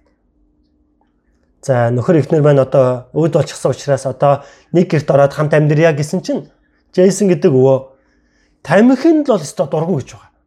Би чамд яг хаа сайн. Гэтэ тамхи татдаг хүнд би хамт амьдрч чадахгүй гингүүд тэгвэл хайчи. Гэт шууд тамхи аясан баг. Тамхи аяад гэрлээд амьдрсан гэдэг яриа байдаг. Тэр юу гэсэн үг вэ? Тэр имээ хэлсэн байна. Би өөрийн хичээл зүтгэлээс илүү хайрын хүч илүү хүчтэй гэдгийг би ухаарсан. Өөрийн хичээл зүтгэлээр хаях гэж чадаагүй. Харин хайртай хүн гараад ирэнгүүт хайж чадсан гэж байна. Христийг хайрлуул ялж чаддаг. Гэтэл Нэдүр Иохан номдор хэлсэн байна. Бурхнаа төрсөн бүхэн ертөнцийг ялдаг. ертөнцийг ялсан ялалт нь бидний итгэл болоо. Яагаад ялж байгаа юм бэ? Хамгийн чухал гол фокусаа тарлах зүйл нь бидний итгэл. Итгэл нь өссөн хүн улам илүү дийлж чаддаг. Аврагдсан хүнд итгэл байдаг байна. Зовлон бэрхшээл хэцүү зүйл байсан ч итгэл байх үед байхгүй үед бол говьж тавих боломжтой. Бид нар итгэлээ өсгөх хэрэгтэй итгэл маань өсөж итгэл томорвол ялдаг бүр сайн дийлдэг хүн болж чаддаг байна. Итгэл нь итгэлээр дийлдэг гэдэг амархан тайлбарлал ийм байна. Библиэс олж харъя. Илчлэл 12 дугаар бүлэг. Илчлэл 12 дугаар бүлэг.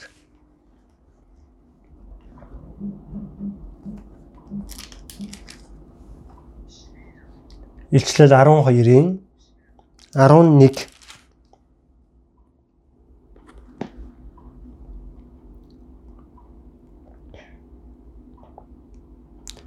Тэд түүнийг хурганы цус өөрсдийн гэрчлийн үгээр ялжээ. Тэд өхөн өгтлээ амиа хайрлаагүй юм. Олон ах トゥ нэр гэж байна. Аврагсан хүмүүсийг хэлж байна. Ялсан хурганы цус өөрсдийн гэрчлийн үгээр ялжээ. Тэд өхөн өгтлээ амиа хайрлаагүй юм. Итгэлээр ялна гэдэг үг нь амархан тайлбарлавал амьдралдаа шууд хэрэгжүүлвэл ийм гэсэн утгатай үг. Яаж ялдаг вэ? Хурганы цус. Хурганы цусанд найдаж ялжээ. Цусаар ялдаг байна. Тиймээс бид нар додууд өлмөгч гэсэн сул дорой байх болгонд маань эзний цусанд найдах тоолонд цусанд найдна гэдэг нь ялах арга байна. Моос унс хэлдэг.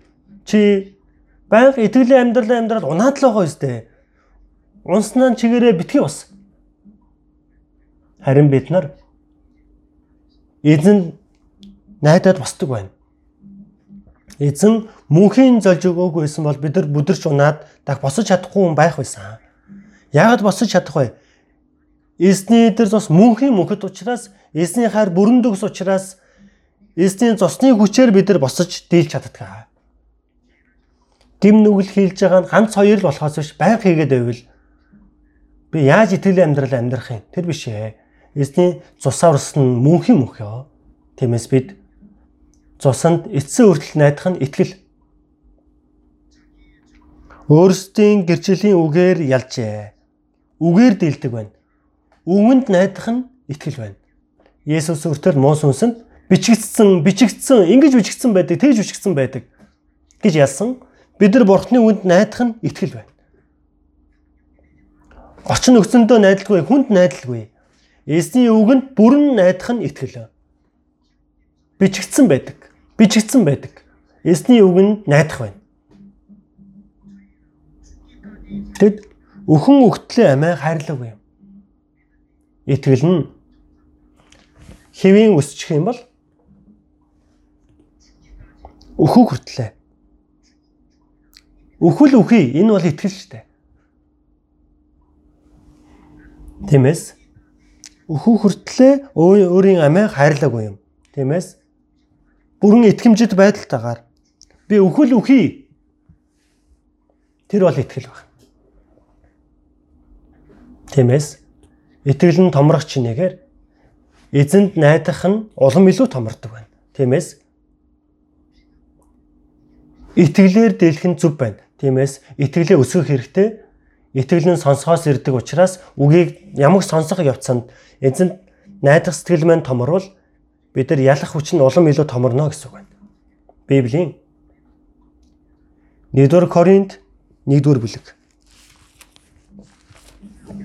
Үнийг улам илүү товчилж хэлэх юм бол 1-р Коринт 1-р бүлэг 1-ийн 25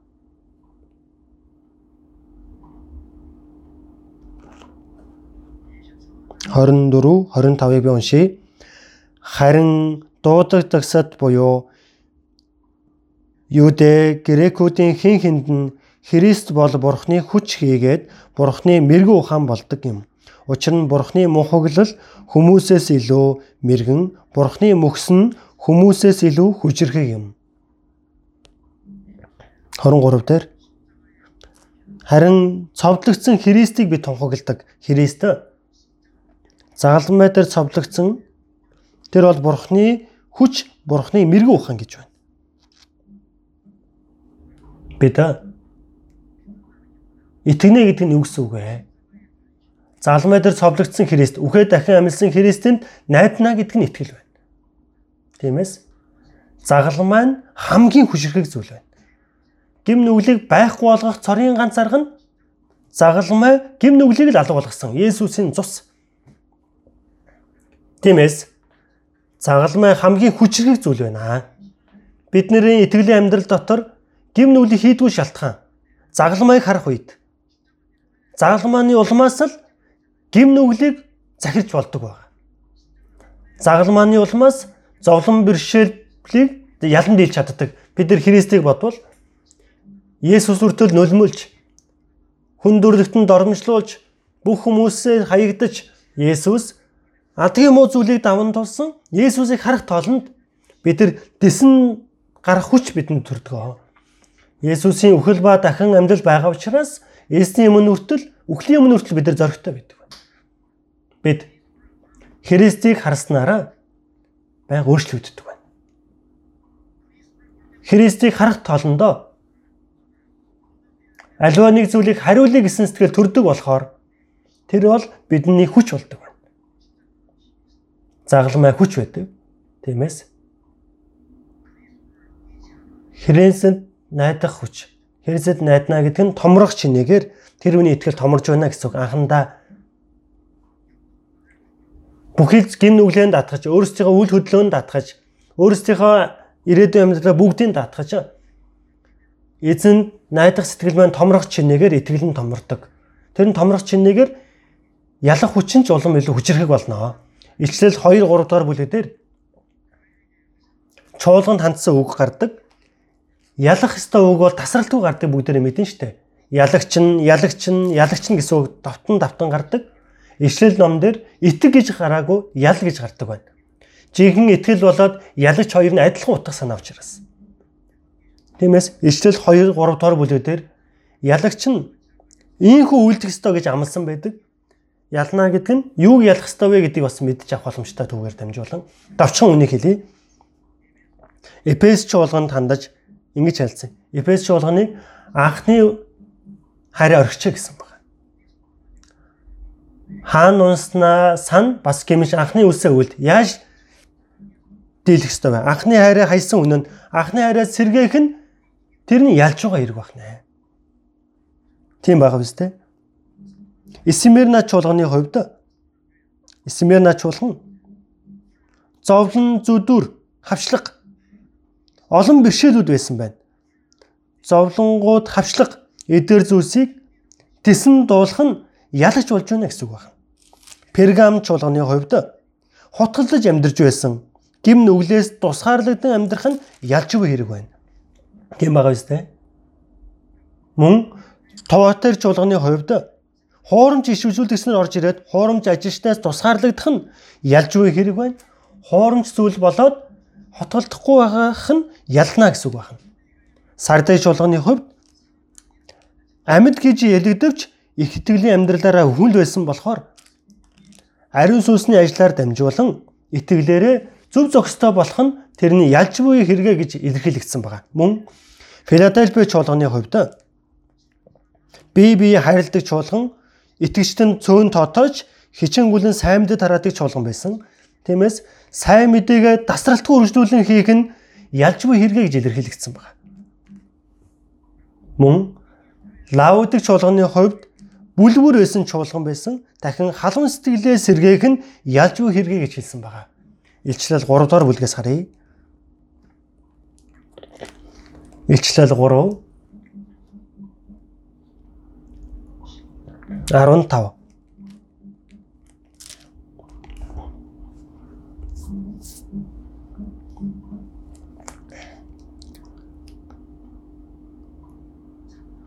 3:15 би чиний үлсийг хүйтэнч биш халуунч биш гэдгийг чинь мэднэ. Чамайг хүйтэн юм уу эсвэл халуун байгаасаа гэж би хүсэж байна. Тинхүү чи халуунч биш хүйтэнч биш бүлээн тул би чамайг амнаасаа нулимж гаргана. Тэгингээ 21 дээр ялагч нь ялж буй нэгэн гэж гарсан байгаа. Тэр нь юу вэ гэвэл ялна гэдэг нь юу гэсэн үг вэ? лавгдаг чуулган нь бүлгүүр амьдарч байсан байна. Итгэж байгаач биш, итгэхгүй байгаач биш. Бүлгүүр амьдарч байсан. Бүлгүүр байх юм бол амьдралаас нь хүлээж авах зүйл байхгүй гэсэн үг шүү дээ. Амнаасаа мөлөлмж гаргана гэсэн амьдралаас нь хүлээж авах зүйл алгаа гэсэн үг байна. Тэгвэл ялагч нь ялна гэдэг нь юу гэсэн үг байх нь вэ? Ялна гэдэг нь дахин халуун сэтгэлээ сэргээх нь тэр нь ялж буй хэрэг байна. Тэгээд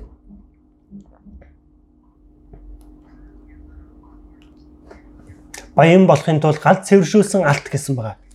Итгэлээрээ баян болно гэдг нь ялж буй хэрэг байна.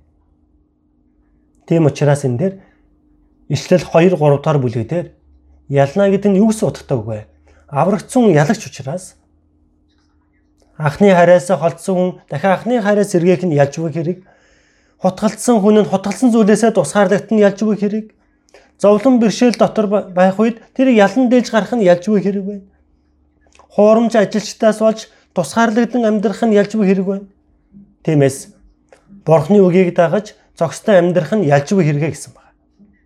Эд сайн мэдээ сайн тарааж байгаа сайн мэдээ тараалтаа зогсоосон хүн нь дахин зогсоод сайн мэдээ тараах юм бол тэр нь ялж буй зам баг. Хэвийн итгэлийн амьдралаар амьдрах үед тэр нь ялагч болж байна гэсэн үг байна. Тиймээс ялна гэдэг утга учиртай унахгүй гэсэн үг бол биш ээ. Библиэс мөн харъя. Дуулал 37 дугаар бүлэг.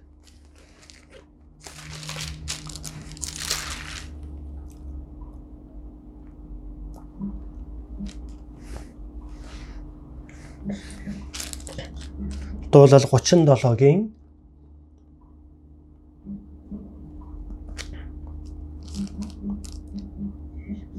24 дугаар ишлэл. Хамт уншицгаая. Тэрээр бүдрөвч газар хөсөр унахгүй.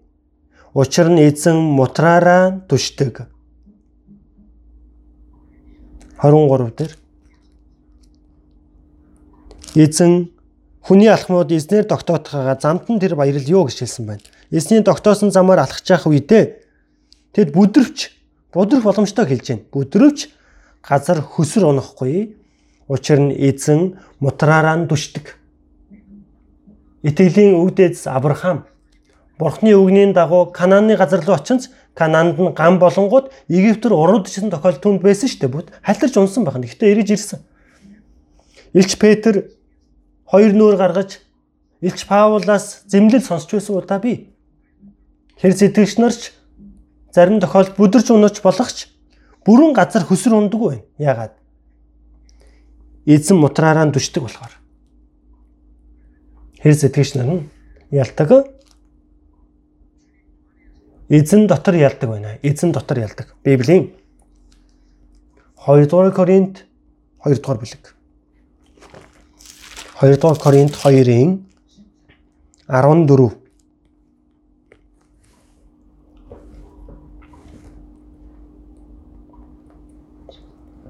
2:14 биднийг Христ дотор ямагт ялуулдаг бөгөөд түүний тухай мэдлэгийн анхлын үнэрийг хаасайгүй биднэр түгээдэг Бурханд харин талархал нь байг. Үргэлж бидний хаана гэж байна?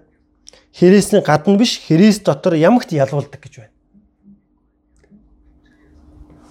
Түүний тухай мэдлэгийн анхлын үнэрийг хаасаагүй биднэр түгээдэг бурхан талархал байгаа. Тиймээс эзэн тэргүн чуулган биеийн учраас эзний бие болсон чуулган дотор амийн ариун сүнсний хууль байдаг учраас эзний бие болсон чуулган дотор холбоотой байж хэвийн тэтгэгдэж байвал тэр хүнд хүч байна. Тэргүүнээс хүчээр тэтгэдэж байх юм бол хүч байна. Усан үзэн мод ч мөчөр нь холбоотой байх юм бол сайн тэтгэгдснээрээ түүний үр дунд нь үр жимс гардаг байна. Бид нар одоо хүртэл итгэлийн амьдралаар амьдрснаа эргэж харвал одоо хүртэл яаж ялан диж амьдрваа? Амьдралын бэрхшээл байсан ч яаж ялан диж ирвэ? Чуулганы л хүч байна. Чуулгантайгаа холбоотой байсан болохоор амийн ариун сүнсний хууль тэр тэтгэмж бидэнд байсан учраас тэр цуглаан дотроо байж эзэн байгаа тэр газраас хүч байсан болохоор бид нар ялан дэж амьдэрсэн байна. Бид нар ялахдаа Христ дотор л ялдаг. Нийтээрэн байх үед эзэн байгаа газар байх үед л бид нар ялдаг байна. Тиймээс ялна гэдэг үгийг бид нар сайн бодож үзэх юм бол Яаков. Яаков ялагч штэ. Яаков ялагч. Яаков нь ямар утгатай болох мэднэ үстэй залтай, мэгтэй, хуурагч тийм утгатай шүү дээ. Залтай, мэгтэй Яков яагаад ялагч юм бэ? Библийн Эхлэл 32 дугаар бүлэг байна.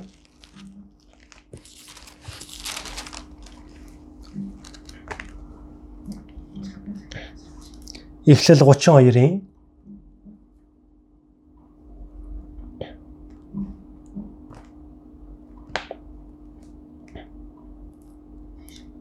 26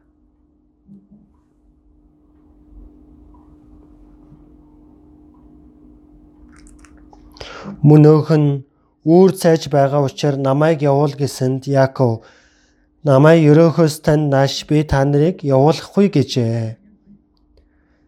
Тэгээ тэр хүн чиний нэр хэн бэ гэж асуусанд тэрээр Яаков гэв. тэр хүн үүнээс хойш чамайг Яаков гэхгүй харин Израиль гэж нэрлэх болно. Учир нь чи бурхантай бас хүмүүстэй тэмцэлдэж илүүрхлээ гэв. Энд дээр Яакон Махотын дүр төрх их байсан тийм хүн байсан. Ахайгаа хурсан, эцэгээ хурсан. Махотын дүр төрхөө түнд байсан ч яагаад ялагч болсон юм бэ? Илүүрхлээ ялсан гэдэг нь ямар утгатай юм бэ? Хүмүүс ба бурхантай тэмцэлдэж илүүрхлээ ялжээ гэдэг нь ямар утгатай юм бэ? Бурхны өрөөлийг авах тал дээр ялжээ гэсэн үг байна. Тийм ээ. Исав Яков хоёр тэмцэлдэж ууган хүүгийн эрхийг Исав авах ёстой байтал Яков булааж авсан. Ерөөлийг авах тал дээр ялсан байна. Лабаны аханд 20 жилийн дурс зовж амьдэрсэн Лабантай хам тэмцэлдэж эцтэй ялсан байна. Япо голын ирэг дээр бурхантай тэмцэлдсэн бурхны ерөөлийг авах тал дээр ялсан байна. Тиймээс ялна гэдэг үг нь тэр хүнээс дутуул улмын зүйл байхгүй гэсэн үг бол биш охно шүү дээ. Бид итгэлийн амьдралын хувьд дутуул улмын зүйл байгаа ч гэсэн бурханд найдснараа бурхны ерөөлийг авах тал дээр л ялдаг хүмүүс байна. Иремья хүртэл асар их сорилт байсан ч Иремья Библийн номон дээр Иремья ялагч гэж хэлсэн байдаг. Иремья маш олон зүйлээр өөрлөн дайрж байсан ч эцтэй цоцохгүй ялсан байгаа. Иремья 1-р бүлгээс харъя.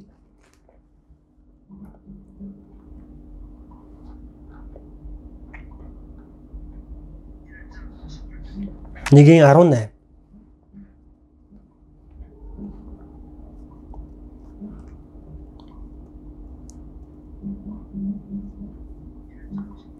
1-ийн 18 847 дугаар хуудас үзэг тун би чамайг өнөөдөр бэхлэлт хот төмөр багн ба бүхэл газар нутгийн эсрэг буй хүрэл хэрмэт болгов. Юудагийн хаад амбан захирагчээ дахиж нар хийгээд газар нутгийн ард түмэн үүнийг харна.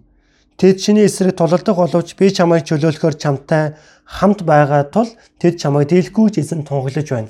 Эзэн Иремья амьдрал дотроо маш ихээр довтлуулж байсан байна. Гэтэ бэхлэлт хот төмөр баган мэт байсан болохоор маш их өрлүүн дайрж байсан ч эцэстээ тэр болгоныг ялсан. Давид ч маш олон сорилт байсан ч түүнийг ялсан шүү дээ. Тиймээс шинэ гэрээний хэр сэтгэгч нар ялагч нар юм аа. Матай 16 дахь бүлэгдэр чи Петр энэ хадан дээр би чуулганаа босгох бөгөөд түүнийг үхсдийн орны хаалга дийлэхгүй гэдэг байна. Үхсдийн хорны хаалга чуулганы дийлэхгүй гэж хэлсэн байна. Чуулган эзний чуулганы тэргүүн учраас чуулганы дийлэхгүй гэсэн үг юм. Тэгээд эзний бие эргэнтэнтэй холбогдсон тэр хүнийг ч бас дийлэхгүй гэдэг хэлж байгаа. Тэгэхээр сайн бодож үзэх юм бол бид нэгэнтээ эзэнтэй тэмцүүл ялж чадахгүй ялж чадахгүй юу? Энийг сайн бодож үзэх ёстой шүү. Эзэнтэй тэмцүүл бид нар яаж чадахгүй чадахгүй юу? Ром номдэр хэлсний дагуу эзэн бүгдийг дийлдэг гэсэн байгаа. Эзний дийлэх нь ойлгомжтой учраас яаж амьдрах нь зөв зам байх нь вэ? Эзэн үг айлдвал заа гэд тотоо удаалах нь ял харга. Библиэд тэмцүүл бид нар дийлэхүү дийлэхгүй юу? Нэгэнтээ дийлэхгүй. Тийм юм чинь. Библиэд мөргөлдвөл Библийн өмнө бууж өгөх нь мэрэгэн ухаантай хэрэг. Үгсдийн орны хаалга чуулганы дийлэхгүй гэж байгаа. Тэр хиний тал зогсох хэрэгтэй байна.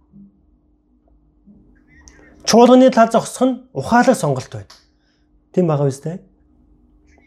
Эзэн чуулганаар дамжуулан ажиллаа явуулдаг болохоор тиймээс эзэн бүгдийг гүйцэлдүүлсэн эзэн ялсан нэгэн ялсан эзэн чуулганд үнсээ суулгаж байна. Ялна гэдэг чинь эзэн авралыг гүйцэтгүүлсэн гэдэг нь ялсан гэсэн үг байна. Бид нар итгэлийн амьдрал дотроо ялагч болно гэдэг нь юу гэсэн үг юм бэ? Сүнсийг олон сүнсийг авруулна гэдэг нь бол жинхэнэ ялж буй хэрэг байна. Тийм биш гэж юу? Бид муу сүнсийг дийлнэ гэдэг нь юу гэсэн үг юм бэ? ертөнцийг дийлнэ гэсэн үг нь юу гэсэн үг юм бэ? Яаж ертөнцийг дийлэх вэ? Энэ ертөнцид байгаа алдагдсан сүнснүүдийг эзний тэмдэглэлөө удирдах нь ялж буй хэрэг байна. Муу сүнсийг дийлнэ гэдэг нь сатаны иршэлд байгаа хүмүүсийг эзний мотор руу эргүүлж авчруулах нь дийлж буй хэрэг байна. ялагч хүнд бурхан онцгой амлалтыг өгсөн байна. Илчлэл 3 дугаар бүлэг. Илчлэл 3. 21 22 хамт уншицгаая. Би ялж эцгийнхээ хамт синтедэн заларсны адил надтай хамт синтедмэн залархыг ялагчд сойрхон. Чуулгануудад сүнс юу айлдаж буйг жигтэй сонсохтун гэв. Хэрэс итгэгчнэр нь ялагчд ялагч нь ялж буй хүнд нь надтай хамт синтедмэн залархыг сойрхноо. Эцэгхэн хамт синтез заларсны адил болгоно. Эзэн хаадын хаан хэр сэтгэгчнэр нь хаадууд гэсэн үг байна. Та нар хаан учраас ял гэж байна. Энд дэр бид бидний авах ерөөлөг товчлвол зүгээр синтедэн заларна гэсэн үг. Хаан болно гэдэг чинь бүх зүйлийг захирж эдлэнэ гэсэн үг шүү дээ. Бид хаан гэдэг чинь та нарт бүх ерөөл буулнаа л гэдэгтэй яг адилхан үг байна.